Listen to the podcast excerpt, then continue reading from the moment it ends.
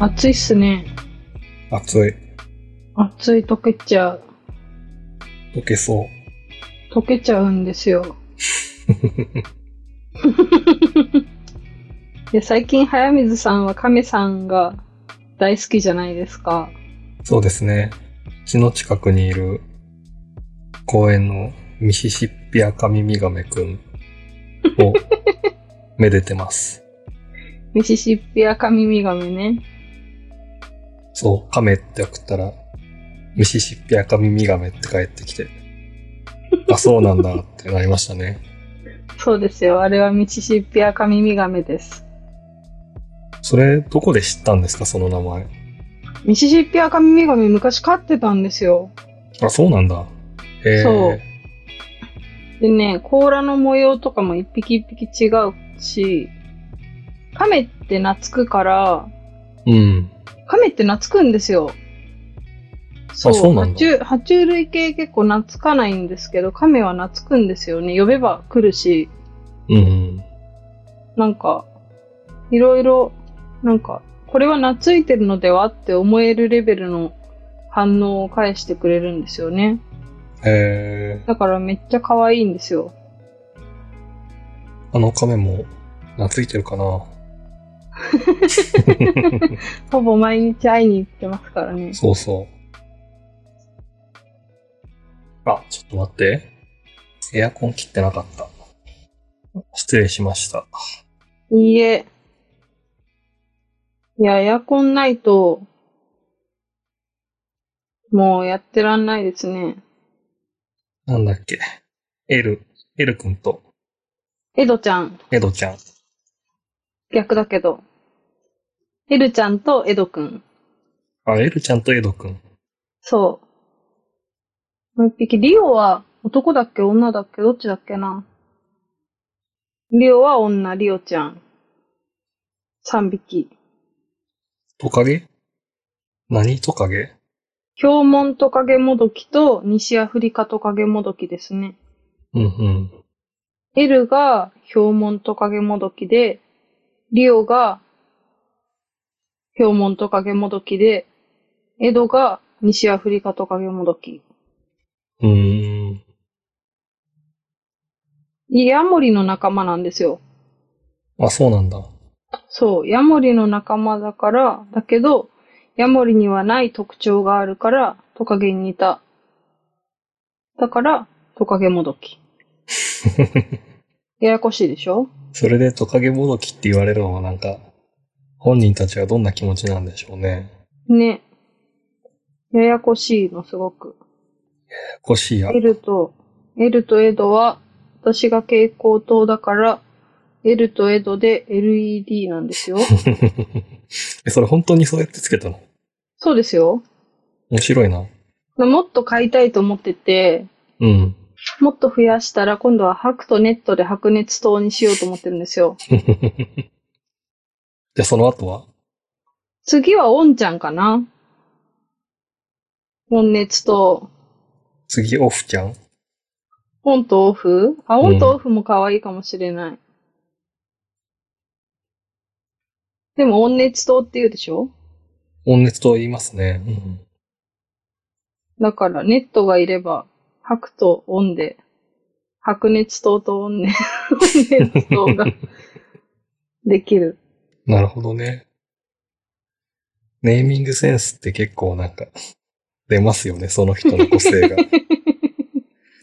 蛍光灯っていう名前の由来は何なんでしたっけいや、蛍光灯は、だからアカウント作った時に、仕事で疲れてて、とりあえず夜道を歩いて仕事帰りで、もともとなんか、愚痴アカウントを作りたいなと思って作ったアカウントがこの蛍光灯ニットの全身アカウントなんですけど、うんうん。それも消しちゃったんだけど、うんうん。でその時作ったアカウントの時に、その街灯が目に入って、うんうん。 でも蛍光灯でいいやと思って、蛍光灯ってした。そこは結構投げやりなんだ。そう、別に蛍光灯でいいやと思って。何にしようかなって。名前入力してくださいって言われるじゃないですか。そうですね。ツイッターのアカウント作るときに。うん。で、蛍光灯でいいやと思って蛍光灯にした。うーん。で、こんな大きく活動するつもりもなかったけど、なんか、K さんとか呼ばれることも増えてきて、うん。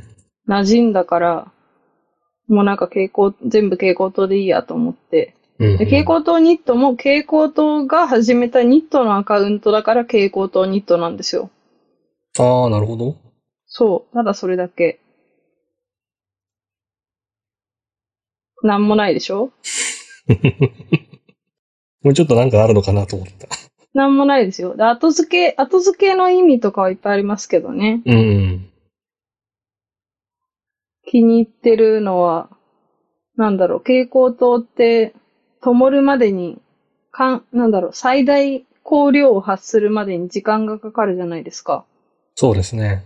そのなんか、スイッチ入れてから時間がかかる感じも、なんか自分に似てていいなと思うし、うん。そうそう。そん蛍な。光灯ってあれ、つける瞬間に何万ボルトっていう電圧が必要なんですよね。へえ。あれ中がほぼ真空になってて、はいはいはい。うっすらと気体が入ってるんですよね。うんうん。で、なんかその何万ボルトっていう電圧をかけると、その、その中にこう放電で電気が通って、で、その放電によって一回なんか電気が通ると、あとはそんなに電圧をかけなくても流れ続けるっていうへえ。ことがあっ。て、で、その空気の中で、なんか空気の分子に電子がぶつかって、X 線が出て、X 線が蛍光灯に塗られている塗料に当たることで可視光になるへえ、すとごい。いう仕組みがありますね。すごい仕組みだ。全然理解できない。まあエンジンをかけ始めるときにものすごい、ものすごいとてつもないエネルギーが一瞬発生するという。そうそう。そういう、そういうところ。なるほどね。入っちゃえば動けるけど、入るまで腰が重いみたいなうんうん。のが自分に近しいと感じているので、とても気に入っています。なんかみんなよく言うのは、なんか本名恵子さんなのかなってみんな言ってますよね。そう、みんな言ってる。全然稽古じゃない。全然稽古じゃないし、なんなら別に私名前は公表してますから、うん。別にあれなんだけど。全然稽古じゃないんですよね。 そうそう。稽古さんだと思いましたってよく言われる。でも蛍光灯さんって多いんですよ。多いって、ツイッター、ツイッターとかに蛍光灯さんってめちゃくちゃ多くて、えへーで、結。構有名な人も、その界隈で有名な人も結構多くて、うん。英語差がすごい難しいんですよね。うんうん。 そうなんだ。面白いな。なんでみんな蛍光灯ってつけんだろなんでなんですかねなんか、あんまり理由なくつけたんじゃないですか私みたいに。う。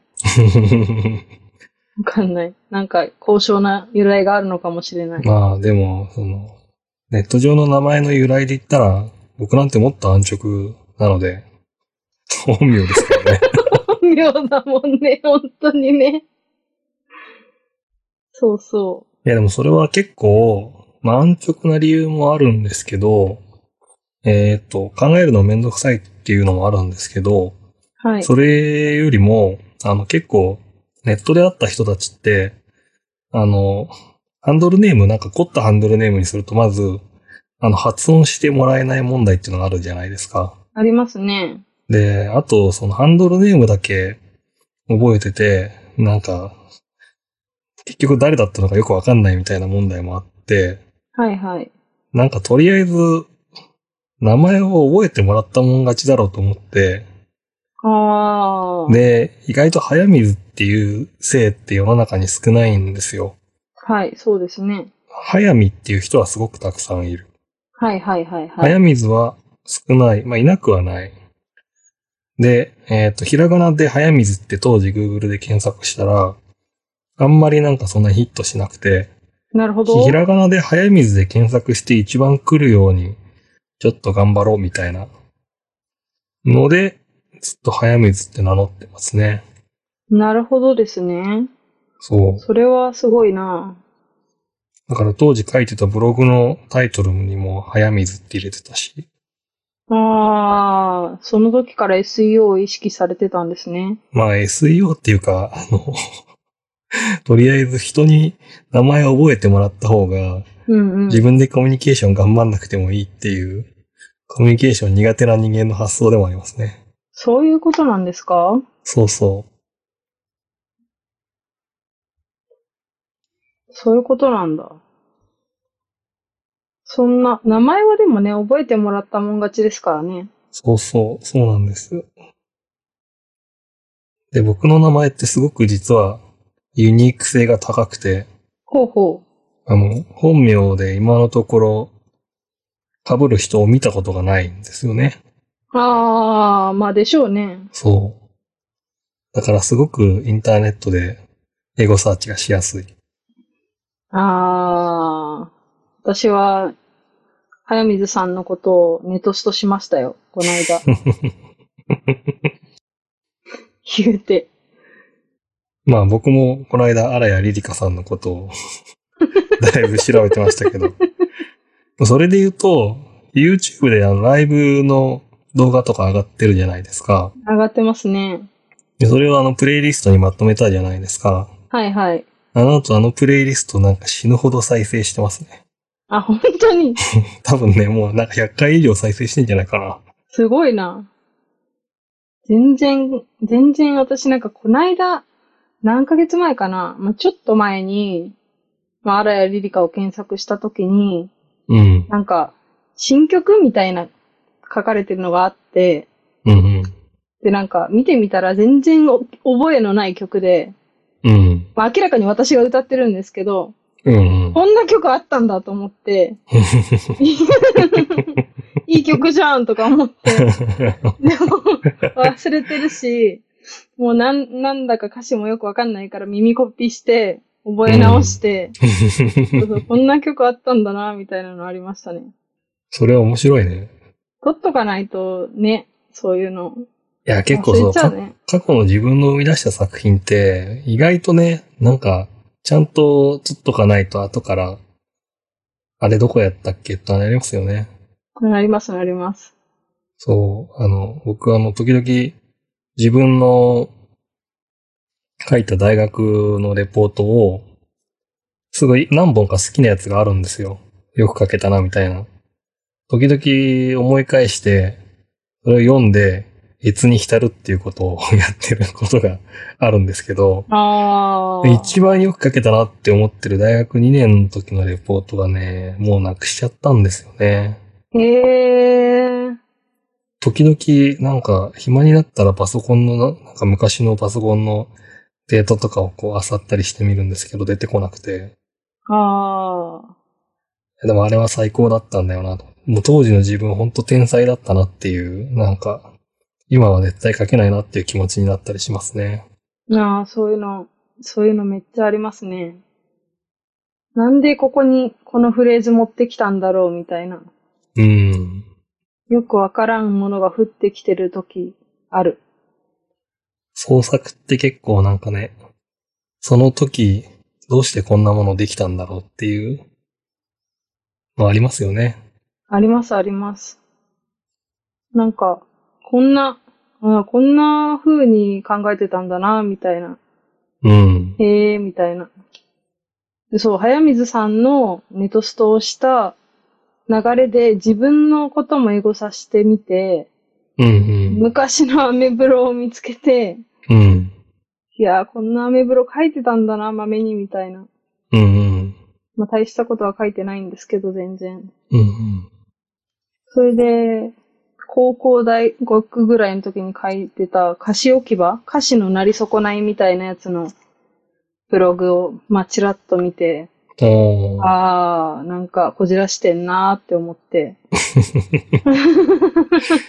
僕、時々聞くラジオ番組で、はい。あの、司会の人がこう、面白がって、その、アーティストの人とかが、自分でこう作詞作曲した曲とかがあると、たまにこう、その人の目の前で歌詞をいい声で朗読し始めるんですけど、はいはいはい。あれってやられるとやっぱ恥ずかしいんですかね。どうなんだろう。私されたことないからよくわかんないけど、恥ず今かじゃあしいやでっすてね。みだまっしてょうかポエ、ポエムじゃん。今やってみましょうか。いや、嫌です よ。いや、嫌で ちすょよ。っと待って、ちょっとだ待って、今、歌詞ね、多分ね、目の前のパソコンに出てるんじゃないかな。ほら、また編み物の話してないって怒られちゃう から。何が本当で、何が偽物。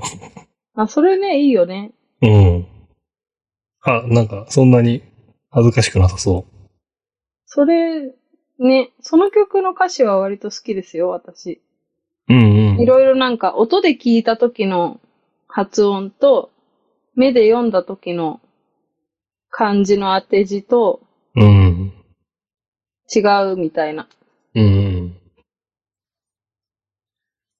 や、なんかでも、結構いろいろ曲を聴いてて思ったのは、まあ、あの、明るい曲少ないじゃないですか。ないですね。で、なんかあのい、や、ないんですよ。 メロディーが明るい曲なんだけど、明るい曲に擬態した暗い曲とかあったりするじゃないですか。ありますね。夢覚め後とかでしょそうそうそうそう。わかんない。夢覚め後だと思う、多分。そうそう。あれ、いいなと思って。あれめっちゃ暗いんだよね、中身。そうそうそうそう。あれはあれがやりたくてやったの。うんうん。あの、明るい曲調で、ひたすら暗いことを言うっていううん。のがやりたくて、そういうギミックを作りたくて作った曲ですね、あれは。うん。面白いかなと思って。僕、その、このポッドキャストをはい。やろうって、ケイコートさんにこう持ちかけたのは、はいはい。なんか、あの、いや当時当然あの曲のこと知らなかったですけど、なんかああいうところが、なんだろうな、言葉がすごい難しいんですけど、なんかこう、人として、なんだろう、信頼できる。そう、信頼って一般的な信頼じゃなくて、あ、なんかこの人は、 なんか、同じ匂いがするぞっていうのをなんとなく感じてて、その、なんか、日陰者同士の信頼感みたいのがあった気がするんですよね。 いやめっちゃわかるな。陰キャでキョロ獣なんですよ。違いますかまあなんか僕はだから巨老獣みたいのにもなりきれないぐらいに人の中に紛れるのはあんま好きじゃなかったので、ああ。まあでもなんだろうな、その、まあ陰キャなのか巨老獣なのかみたいなのわかんないけど、その、なんか多分、あの、僕って割と、その普通の人からするとちょっと変わった部分が多いんですけど、まあなんか、あの変にいろいろ取り繕わないで喋っても、この人は割となんか言ったことを、まあ、なんか特に驚きもせず受け止めてくれそうだなっていうのがあったんですね。なるほど。うん。私よく言われるのは、明るいネクラって言われますね。ああ、確かに。そう。明るく見えるけど根は暗いみたいな。うん。根っから暗いわけでもないんだけど、うん。そう、別に、そうですよ。だから陰キャなんですよ。今時の言葉で言うと。 いや、陰キャが今時かどうかももうね、わかんないけど、陰キャは私大学卒業してからの言葉なんで、割と、ああ、まあ確かにそうそう最近使われる言葉かも。そう、陰キャは割と最近出だした。私が大学生の頃はまだなかったうん、うん。ですね、多分。まあなんかでもそういうところはなんかこう、あの、個人的に信頼できそうだなと思って。ああ、そうだったんですね。そうそう。それは何よりです。 ポッドキャストをやろうよってなかなか人に言えなくないですか いやわかんないけど。え、なんかい、や、ねえ。え、何言ってんのこの人ってなりそうじゃないですか。そうですかいや、わかんないけど。いや、でも人によるかな。私は全然抵抗ないじゃないですか。抵抗ないんですよ。その人前に出るとか、うん。そういううんなんか、自分が喋ったこととかが残るうん世に出るっていうのうに、んあんまり抵抗がないんですけど、そういうのに抵抗ある人は抵抗あるかもしれない。あ、いや、なんかそれは、あの、それはもちろんそうなんですけど、そういうことじゃなくて、なんかその、ポッドキャストやろうよって人を誘ってやるのって、結構、その、その人と一緒に何かこう表現をして出そうよっていう話なので、バンドクモーゼ的なそうそうそうそうそう、それに近いかも。ああ、なんか、ちょっと勇気のいる行為な気がするんですよね。そうだったんですね。あの、勇気がいるというか、なんかその、相手によってはなんかこう変に受け止められる可能性のあるああ、発言というか、ちょっと茶化されそうな。何言っちゃってんのみたいな。そうそうそうそうそう。あると思ってるんです。そうなんですね。私うんそんなの全然思わなかったなぁ、そうそう、そういうところがなんかこそういうところなんですよう、ね。 なんかね、まあ多分、なんか、乗ってくれるだろうなと思って。まあ、まんまと乗りましたし。止まらない距離は離れるばかり止まらない思い募るばかり君じゃなきゃって思うのは自分だけだと分かったよ君がいないと困るのは僕だけ会えない「君が笑って話す人影」「笑っちゃう自分が少し嫌になったよ」「君じゃなきゃって思うのは自分だけだと分かったよ」「君がいないと困るのは僕だけ」「僕だけ」「君が作ったのに世界をいつもたやすく壊しちゃうんだね」「そんなくしたこの心はどこへ向かうでしょう」「どこへ向かうでしょう」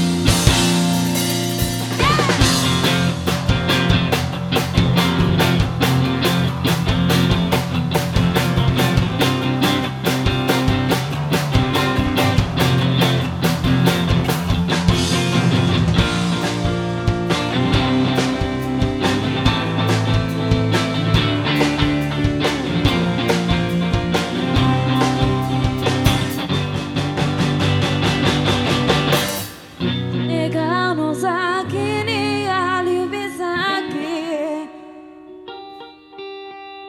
触れようとして伸ばした手振られてしめて気がついた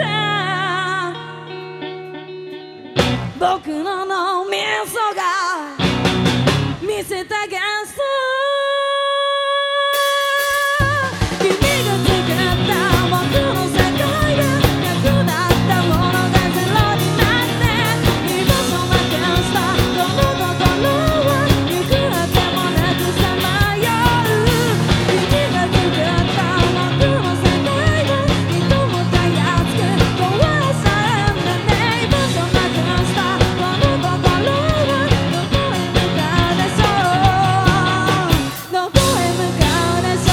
うねあれよね。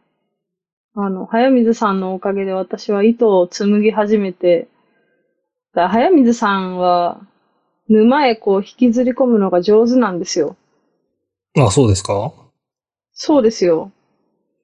いろんな人が早水さんによって、沼に引きずり込まれ、込まれ、防具ニッティングを買い、確かに糸を紡ぎ始め、鳥の巣を編み、確かに。すごいな。そう言われてみるとすごいですね。そうですよ。早水さんはなんか素でそういう沼に引きずり込んでいくのが上手なんですよ。だからすごい、早水さんは作詞なんですよね。そうすかな。ごい、すごい作詞だと思う。な考えてないようで考えてて考えてないんですよ。何も考えていないようで考えてるんだけど、やっぱり何も考えてないのが早水さんだと思ってます。うん。言われてみるとそうかもしれない。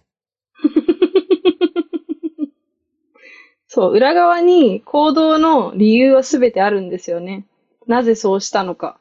うん、うん。だけどそれは全部無自覚でやってるから、言語化しようと思えばできるけど、基本的に自覚はしてないんですよね。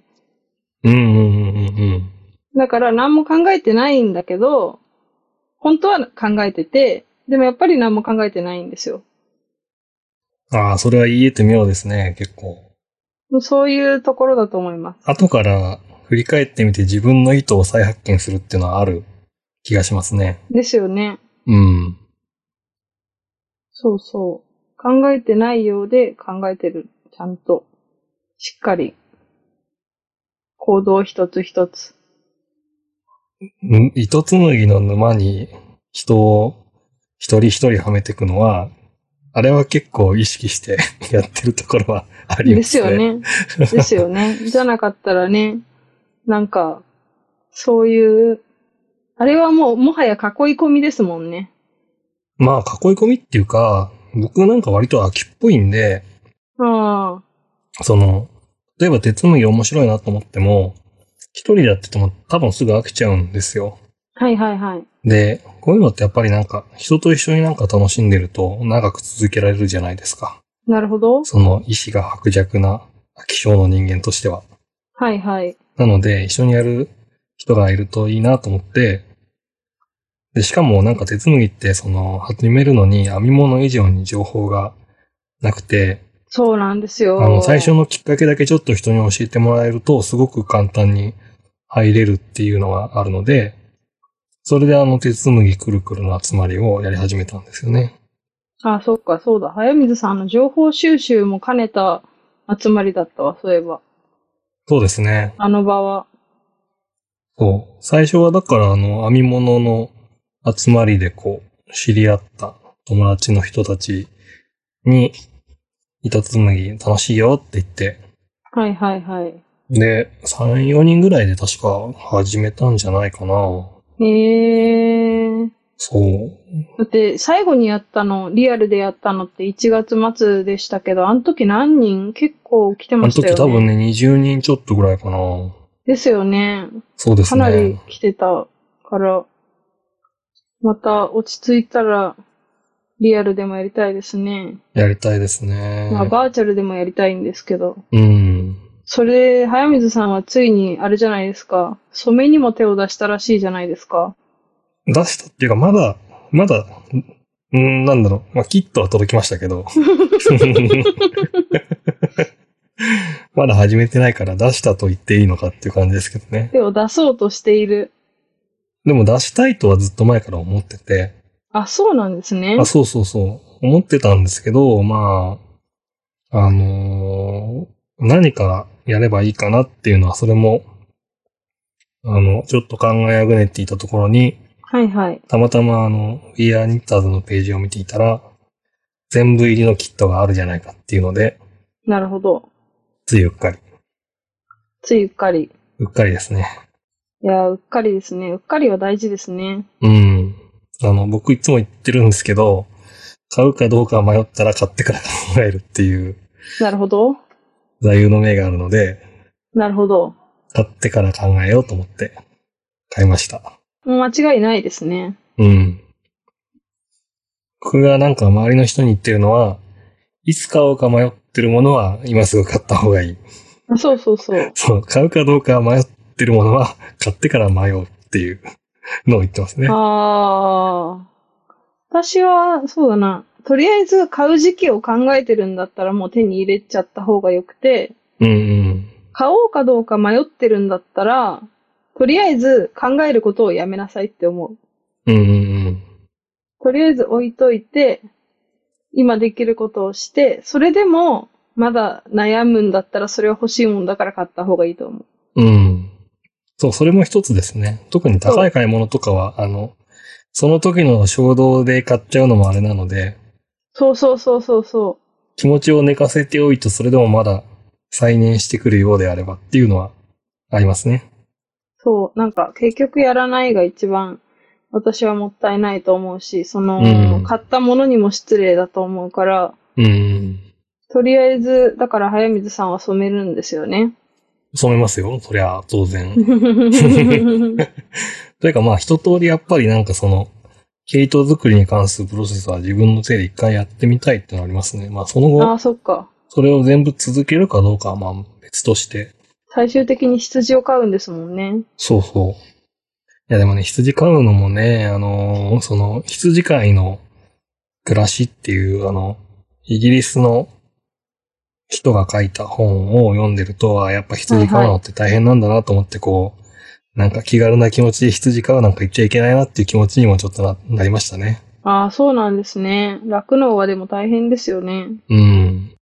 生き物を扱うから、そなんか、いろいろ大変そう。で、毛を刈るのも、結構、羊飼ってても、その羊の毛刈り専門の人に頼んだりしてる人が多い印象なんですよね、私。う。うん、だと思いますね。ですよね。自分で刈るんじゃなくて、うん。毛刈りは毛刈りの人に頼んで刈ってもらってみたいなうん。イメージ。あれ、やっぱりすごい体力がいるらしくて、ああ、そうなんだ。そう、だってあの、羊転がして、押さえときながら、その中腰で、ジョキジョキジョキジョキ切らなきゃいけないから、やっああ、ぱね、すごい体力仕事らしいんですよね。なるほど。いやー、あとは何が残ってるんですかなんだろうなぁ羊を飼うでしょで、染めでしょだから、なんかいろんなその、繊維の混紡みたいな、混ぜ、混ぜ合わせとかによっても、毛糸って変わってくるじゃないですか。確かに、カシミヤ入れるか入れないかみたいな、そうそう。そういうことそういうのもあるかもしれないし、紡ぎ車も自分で作ってみたいし、へー、作れるんだ。まあ、人が作ってるもんですからね。はうー、ん。まあ確かに。木工屋さんになるってことですかそうそう、木工もそのうち、そのうちっていうかまあ、いつになるのかわかんないですけど、なんかやりたいなと思ってますけどね。なるほど。ちなみに洗いは洗い原毛、原毛を洗う洗うやつ。まあ確かにそれもやってみたい。私はそれがやってみたいです、今。一番、多分。あと、なんだろう。あの、羊を食べる方食べる方で、羊を裁く技術っていうのもあるじゃないですか。ありますね。あれもなんかこう、なんだろうな、その、羊に関わるなんか様々なライフサイクルの一つの行為として、ちょっと興味はありますね。なんか、おいそれと手を出せるものではないですけど。ジビエ。そうそう。なんかあの、特にモンゴルの遊牧民の人のやつが有名じゃないですか。あの、羊の血を一滴も地面に垂らさずにへえ。さばけるっていう技術があるんですよ。そうなんですね。すごい。羊の血も使うってことそうそうそう。血も全部、あの、有効活用するみたいですよ。へえ。だから、なんか肉だけじゃなくて、そう、なんか血の一滴まで、なんか無駄にせずに有効活用して、というのはなんか、うーん、なんか勉強したいなというのはなんとなく思ってますね。モンゴルの羊は基本フェルトじゃないですか。そうですね。そう。なんかこないだ、こないだっつってもだいぶ昔か、あれは。結構前に吉祥寺に行った時に、なんか、あれ、モンゴルだったっけなまあ、モンゴルのお店もあったんだけど、その、入れ替える、入れ替え形式で、なんか今週はこの店みたいになるお店あるじゃないですか。ああ、ありますね。あれで、確かモンゴルだかその辺の方が出店されてて、で、フェルトもあったんだけど、ニットもあったんですよね。へえ。それがすごい可愛かったのを覚えてます。なんか最近モンゴルの方では、友達がモンゴルに行ってたことがあって、うんうん。で、すごい高度なフェルトの技術があるのに、ダサいと。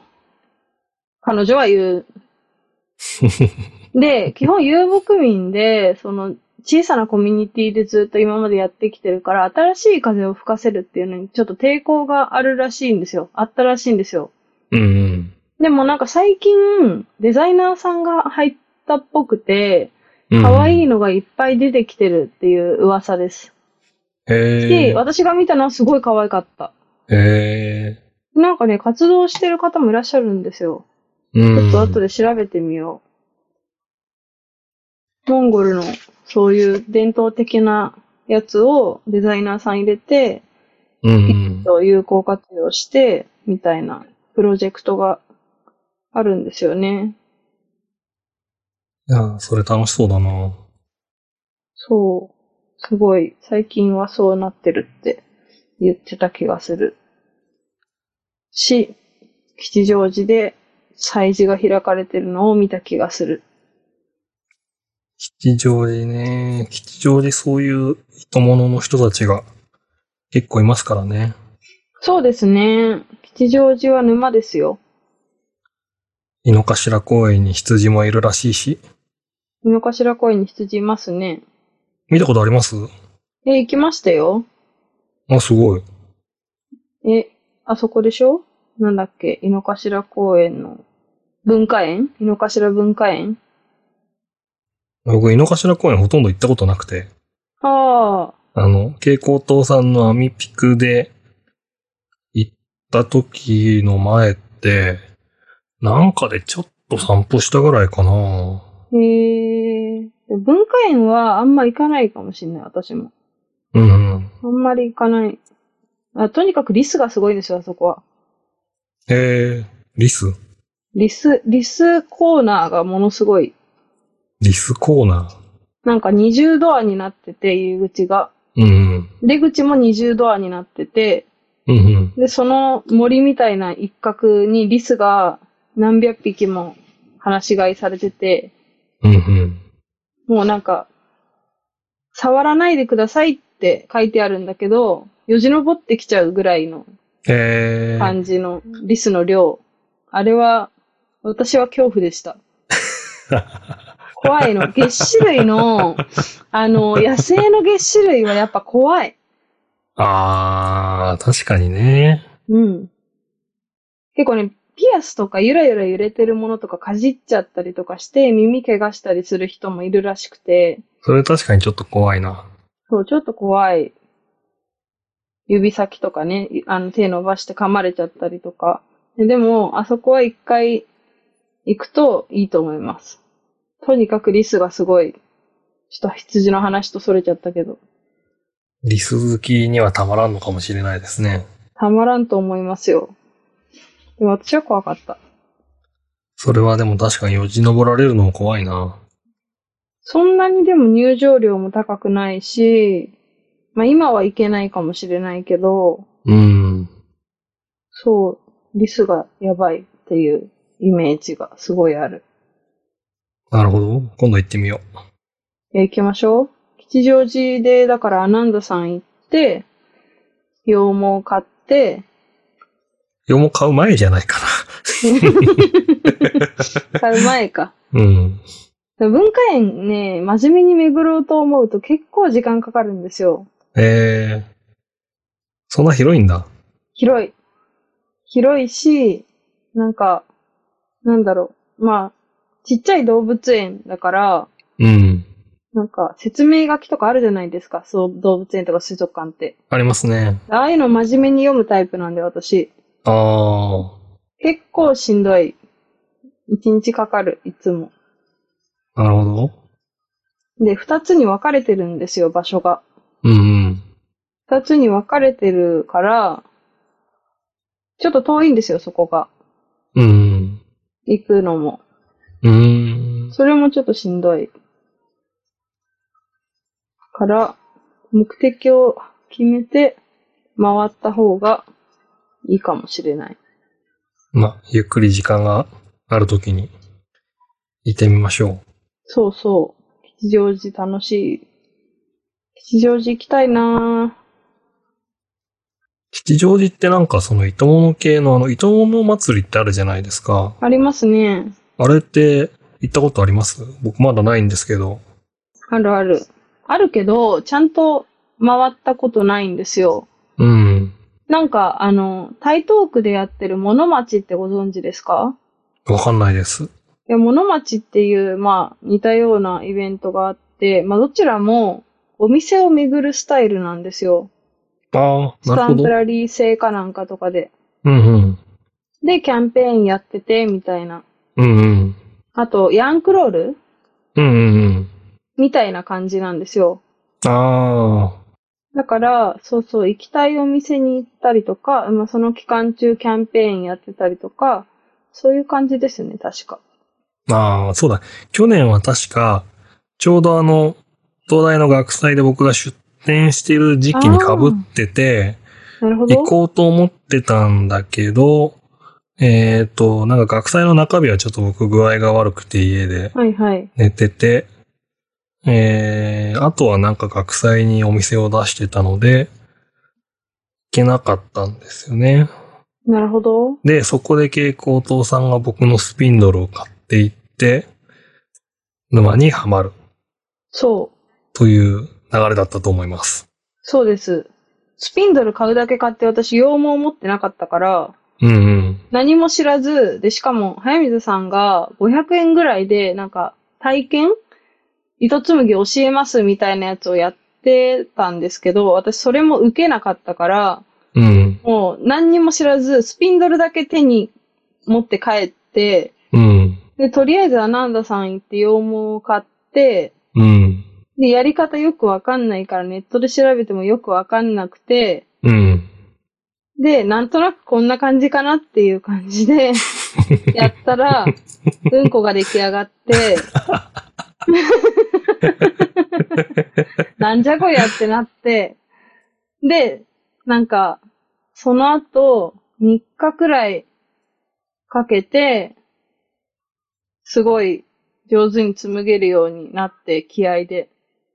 気合でなんか習得しました。それ、気合で持っていくのすごいっすね。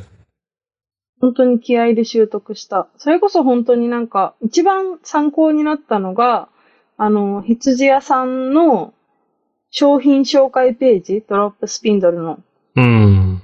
の画像でしたね。使い方画像みたいな。なるほど、と思って。多分今にして思えば、あの、YouTube 先生に聞けばよかったんですけど、やり方とか、動画見ればよかったんですけど、私なんか YouTube で、あの、まあ、海外の方とかだったらいっぱい多分落ちてるじゃないですか。落ちてるって出してくれてるじゃないですか。それ見ればよかったんですけど、なんかそういう頭もなく、一生懸命探しても、あの、置く、置いて回すタイプのスピンドルのやつしか出てこなくて、うん。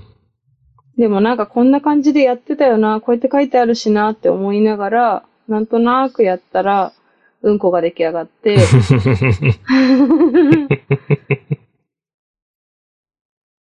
で、悔しかったから気合で頑張って、うん。 3日くらいですごい上達しました。うんうん。それから細い糸ばっかり紡いでる。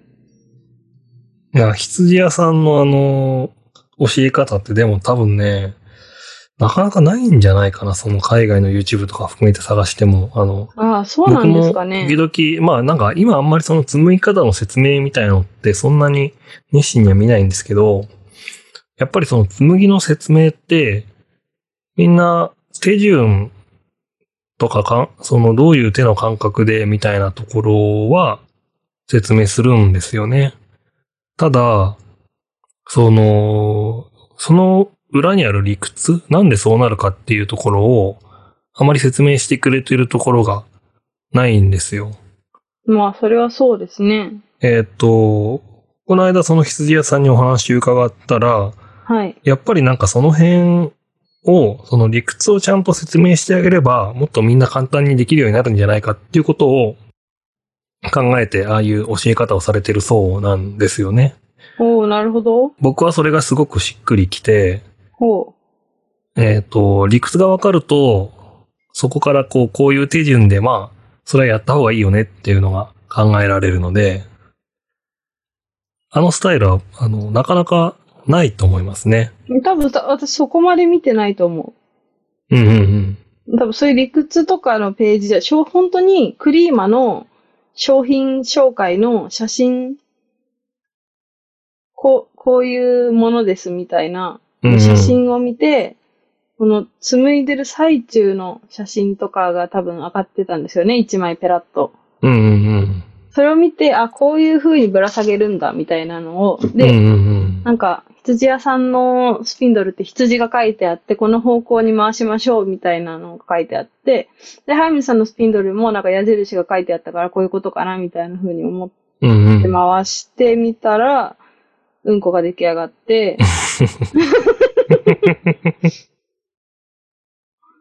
いや、難しいですよ、やっぱり、最初は。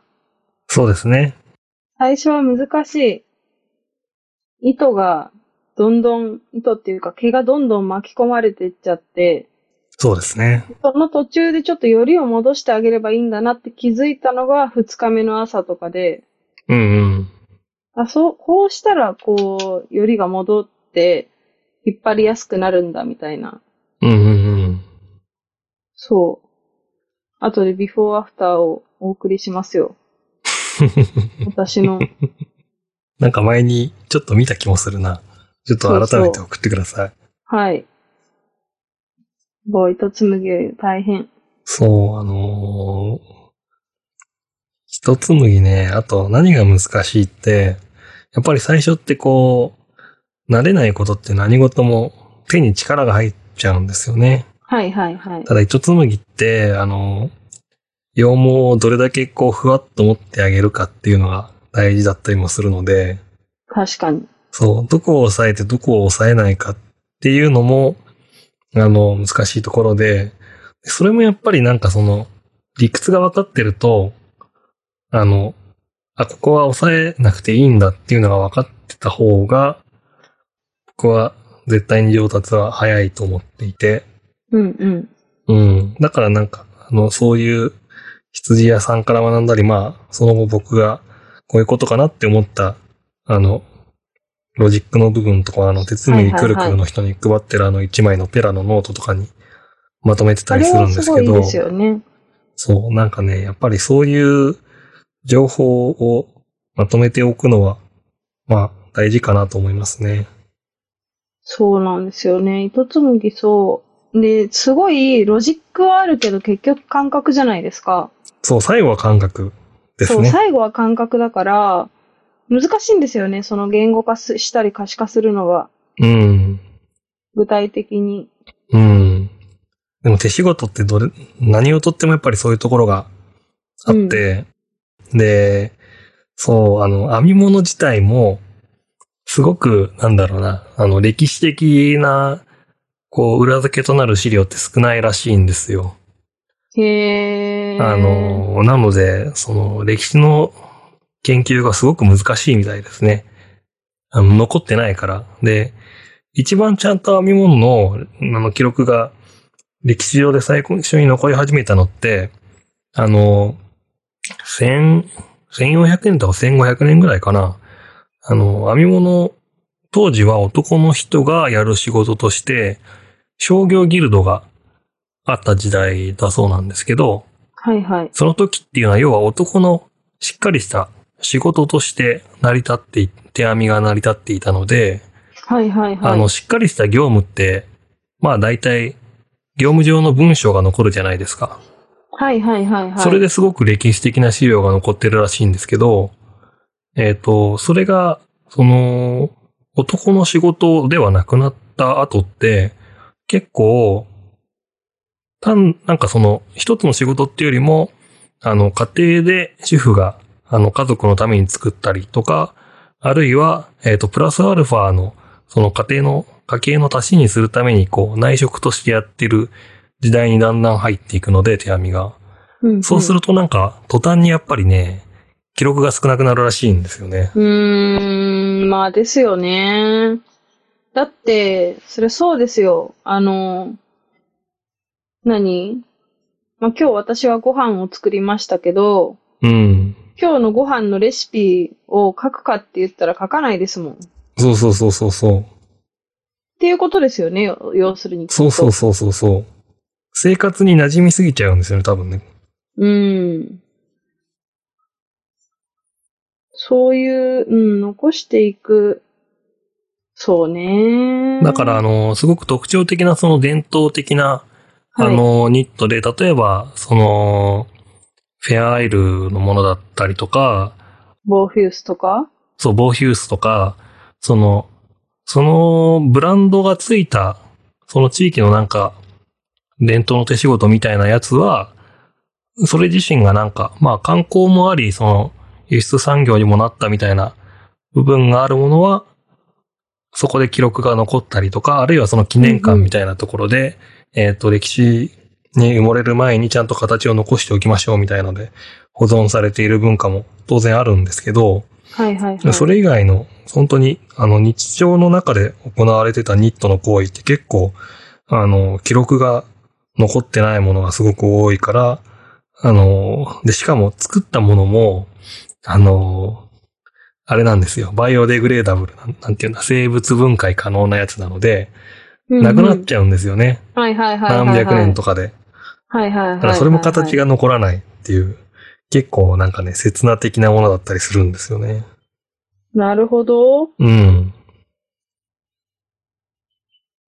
そっか、確かにな。で、あと多分昔のその家庭の内職をしている女性ってそんなに識字率とかもきっと高くなかったので、そもそも字を書けないっていう方も多かったでしょうしね。ああ、確かに。そっか。そう。っていうので本当になんかニットの歴史的研究っていうのはね、難しいみたいなんですよね。まあ難しいでしょうね。うん、あの、近代アメリカとかになってくると、その、結構いろいろな社会的な、あの、ニニットと社会的な活動の関わりとかいろいろ、いろいろ文献があったりするんですけど、はいはいはい。そういう近代にならないとね、なかなかないんですよね。うーん。いや、我々も残していかないといけないですね。そうなんです。まあ僕はそういうのがあんまり得意じゃないんですが、得意じゃないなりになんか残さなきゃなとは思ってますね。なんか、でも、そっか、現代の、ああ、でもなー、難しいなー。今動画の時代じゃないですか。そうですね。でも動画の時代って終わるじゃないですか。うん。そうかもしれない。いや、私は近い将来、もうすぐ VR の時代が来ると思ってるんですよ。うんうん。もう動画っていうよりも、うん。体験できる方に、もうすぐ50年もしたらなると思ってるんですよ。うん。ってなると、動画媒体って、うん。だいぶ難しい、残すのが難しいものになるんじゃないかなと思ってて、うん。デジタルのものって結局劣化しちゃうし、そうですね。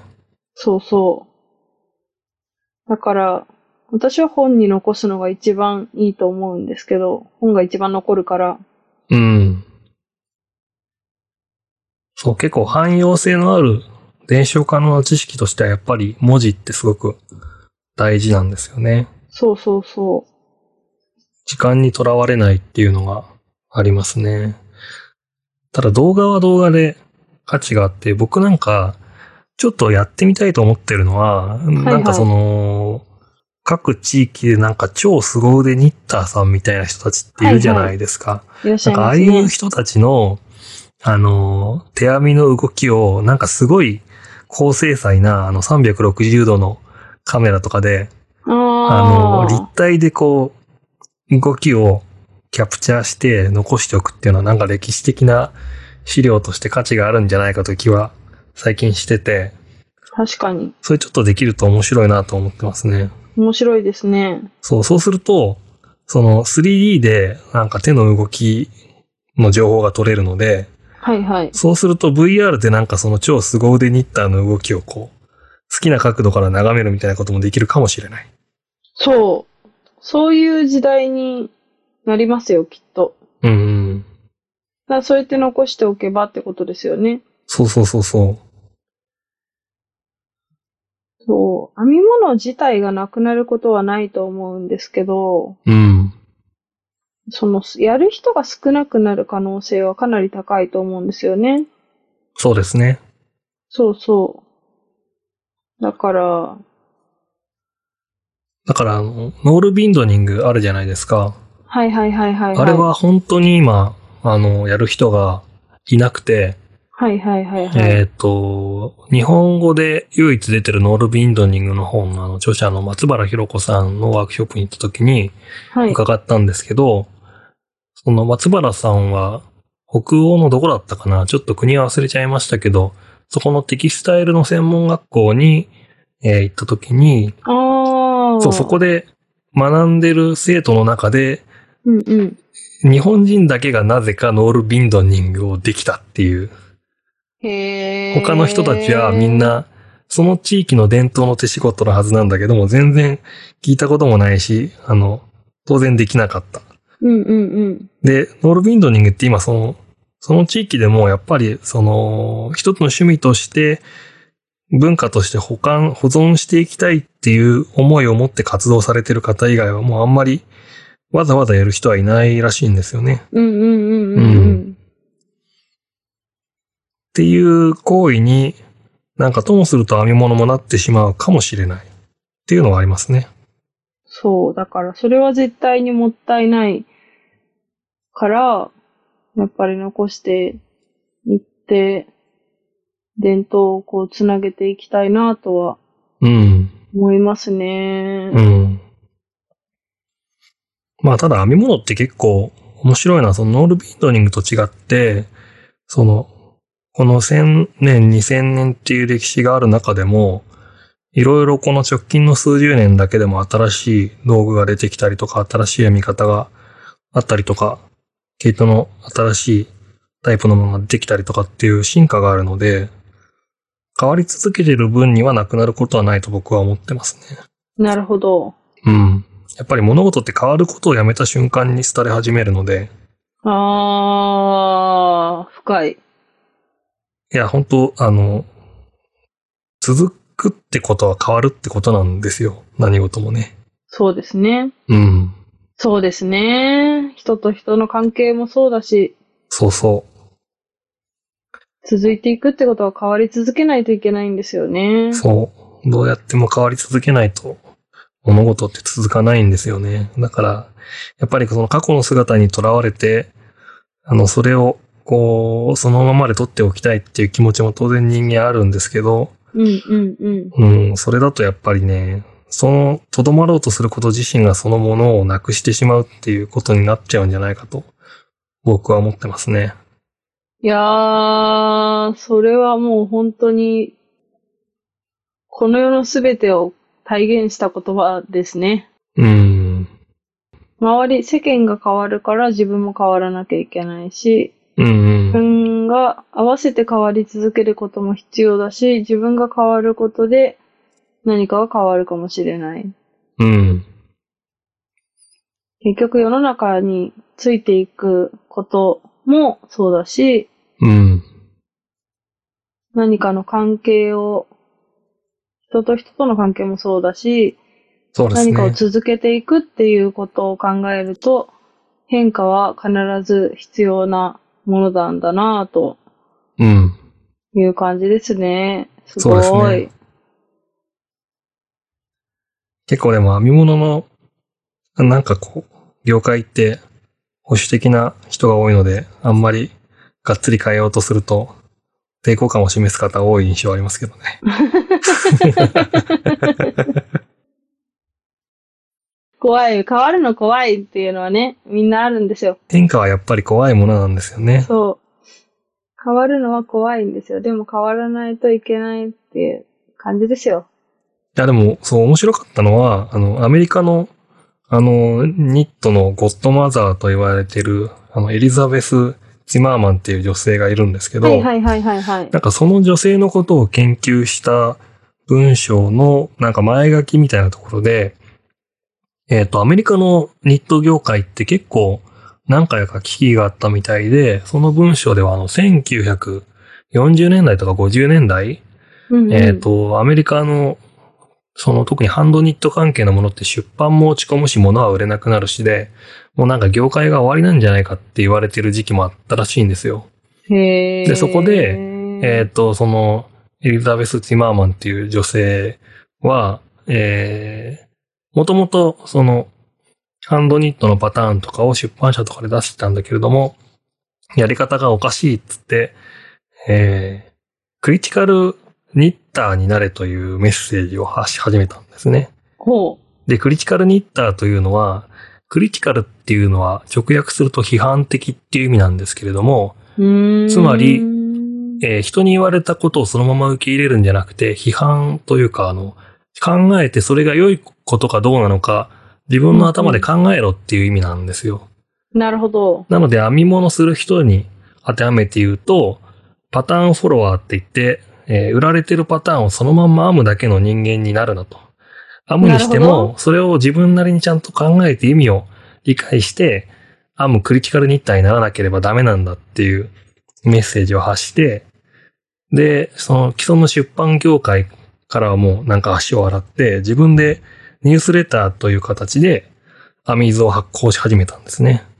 うー。うんんでそれはそのニュースレターは未だに、あの、か彼女の娘さんがやってるのに受け継がれていて、はいはいはい。うん。あとなんかその、結構もうなんかい、あらゆる、なんか今のアメリカのニット文化のなんか本当に礎を築いた方みたいで、あの、和張りを推奨し始めたのもその方。うんでうんうんうんうんアメリカのニット界で、あの、アメリカンスタイルじゃなくて、あの、フランス式で、えー、編むスピードニッティングの考え方を提唱し始めたのも、その方。といというので、あと、なんかその、エリザベ。スパーセントシステムというので、えーっ、と、セーターのサイズの割り出しとかの計算式をはいはい。考案したのも、その方っていうので、ああ。そう、早見さんの本で見た。そうそう、そういうなんかね、革命を起こした方がいたらしいんですよ。なるほど。そ今でもどうなんですかね革命を起こす時期なんですかねう。どうなんでしょうね。起こす時期っていうかまあ、それは、後から見たら、ああ、あれは革命的だったねっていうぐらいの話なんじゃないでしょうかね、みんなが。当時はどうだったんだろ当時はね、いや多分、うんなんか、最初は受け入れられないことも多かったんじゃないかと思いますよ。うーんそういうのってなかなか難しいけど。うん。でもパターンフォロワーになるなっていうのはすごい、うん。うん。そうですね。難しいけど。パターンは、それに従って編んでも別にいいと思うんですけど、そうそう。それに対してクリティカルであれっていうことはすごく重要なメッセージだと僕は思いますね。うんうんうんうん。そうそうそうそうそう。その、果たして本当にそのパターンで自分は使えるのかとか、そうそう。そういうところですよね。まあ、何事もやっぱり、よく自分の頭を使うっていうのは大事ですよね。あの、そうですね。なん我か々のこの話を聞いて全て鵜呑みにしてるのもダメっていうことですよ。そうそうそうそう。あ、でも本当そうなんですよ。あの、まあ特に研究者として訓練を僕は受けてるので、 はい。なんか常に人の話はワンクッション置いて、車に構えてみるっていうのは、その、クリティカルである姿勢として、おつ僕は忘れないようにはしてますね。なるほど。どんなに偉い人が言ってたって間違ってる時はあるし、うん。そうそう。ということですね。なだからるほど。スワッチはちゃんと編みましょうっていう話にスつワなッがチるとんでいえすよ。ば、スワッチといえば、早水さん。カーディガンはどうなったんですかカーディガン、ちょっとね、あのーカーディガンを編もうと思ってはいるんですけど、まあ、編んでないですね。いやでも、それはなんでかっていうと、あの、蛍光灯さんが前の収録の時に言ってた52週間靴下チャレンジを、よっぽどやってほしそうにしてたから、やんなきゃいけないなと思って、僕は今せっせと靴下を編んでるんですよ。頑張ってください。52週間、靴下を編み続ける早水さんをお楽しみください、皆さん。私はとても楽しんでいる。本当に52週間編まなきゃいけないのかな。